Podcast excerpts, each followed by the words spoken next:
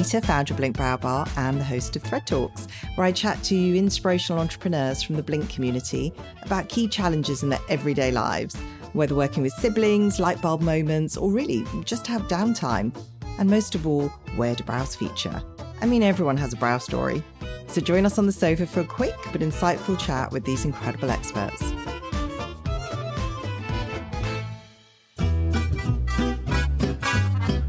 And welcome once again to Thread Talks, where we invite inspirational people onto the brow sofa to talk all things brows.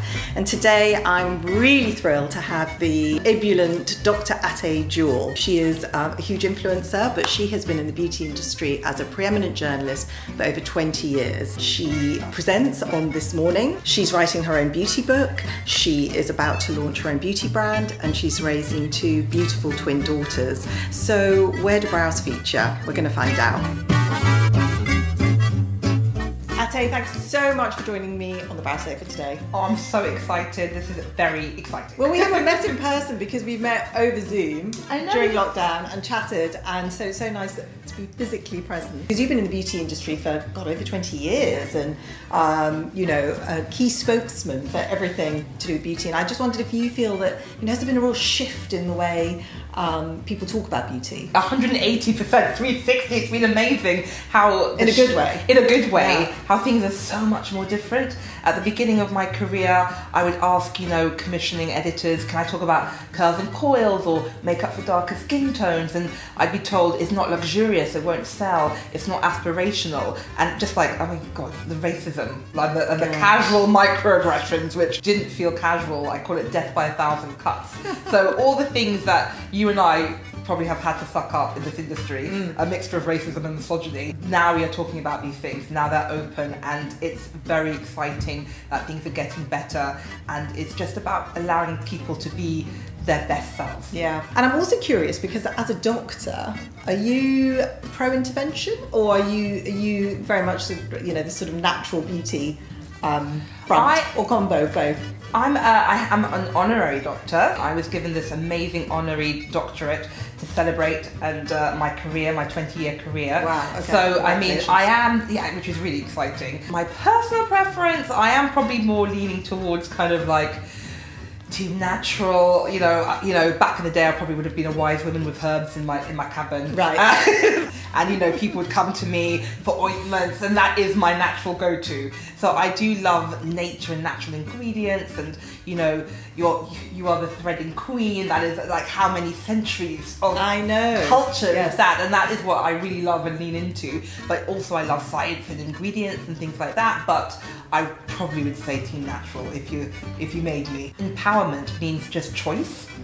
So go for it. Live your best life. Exactly. Be safe. Read up. Have fun. and tell me about your brows now. Do you have uh, you know you've got you know your twin daughters? How old are they? They're ten. Oh, they're still young. Okay, but I'm wondering, you know, do you have a brow defining moment growing up? uh, yes. I think everyone has. I think well, that's why we asked the question. yeah. There's, always, there's always a story. There's always a story. I remember being that magical, awkward age of 13. Yeah. And it's always around like that, like Yeah, 10 that's to sweet 30. spot, yeah. and just thinking, and my mum wouldn't let me do anything with my brows. She's like, you're a baby, you're a child. And I was very self conscious. And I remember taking my dad's like when I say my dad's rusty razor, my parents divorced at eight. So think about it, eight to thirteen. So it was still in a cupboard somewhere, and I took it. Oh, I took it. Oh my God. And I remember shaving try, and it was just really wrong. I know it's every mother's worst nightmare. Every and mother's worst nightmare. She should have like if. If you were around, she should have just taken me there and, and say welcome, welcome to. well, I, I'm hoping we do do a service for really stressed do. mothers. But um, also the '90s, I overplucked. That was a that was a, a sad, sad time for I think the thing that people don't realise when they're young is that your brows are so precious and it takes a long time for them to grow back. And so If once you pluck, pluck, back. pluck, I know. And, and I think this is the biggest problem that customers come to us with is, Yeah. "Can you help?" Yeah.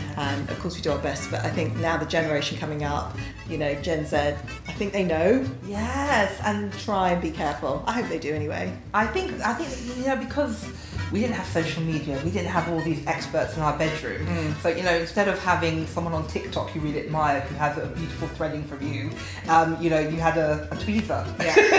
and a hand mirror in the Yes, dark. I know. So it wasn't it wasn't a good look. Hoping for the best. Hoping for the best. But no, brows are so. And the older you get, the more I realise how important a structured brow is to the Yeah, face. shape. It's like a it's like a good bra. It changes your life. I love that. and then another question I want to ask you, so it'd be really nice to share with everyone, is you present on this morning. Yes. And have you got any tips or tricks for you're on screen and you know other things in terms of beauty that help you sort of manage that every day? Uh, powder. Basic but essential. Basic but essential. You get very hot under the, under, under the lights. But you know what? It's about being really comfortable in your skin. I think when you do live TV, you have to feel comfortable and happy for anything that makes you. I love to sprinkle some essential oils. I like I like to like give my skin a really good massage in the morning and do facial massage and put some lovely oil like facial oils on. It's about being comfortable in your skin. That is yes. the, that is the key to everything. Gives really. you the confidence. You need to try our brow pinching. Ooh. I do like get you ready, ready for work. Nice. Uh, and final question is: You have got you've got twin daughters. They're ten years old, and I just wonder, in terms of beauty advice, what would you think would be imperative to pass down to them? To love themselves. I mean, it's very, you know, we live in a very different age to when I was 10, you know? It's a very, and I have to be really it's a lot of mindful of that. The pressure, filters, um, what's real, what's not real. And I tell them, you know, they are both really cute girls, and I'm like, that's just a cherry on top. What's the most important thing is service, being kind. Are you proud of yourself? Do you love yourself? And if you have that, then that literally oozes out of every pore into your beauty regime, which means you take time for yourself. You don't people please.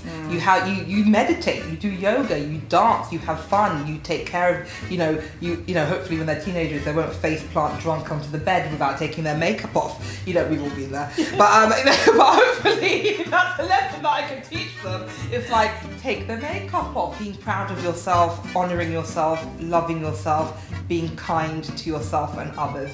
So I always uh, treat yourself like your best friend because you would always do nice things for them. Yes. Work on that, and then pretty, you were blessed. That's, that's the cherry on top. We could all take a lesson in that actually, because I'm sure we worry far too much. It's not just a, an adolescent thing. Yeah. So, um, thanks, Ateh. Be- Oh, it's such a Beautifully summarised, and um, it's a delight having you here. And I watch you every day, it puts a smile on my face, and I'll continue to do Oh, so. and thank you so much. Thank you. Such you are one of my favourite brands and brand founder. I find you so inspiring, and thank you so much for everything. Thank you.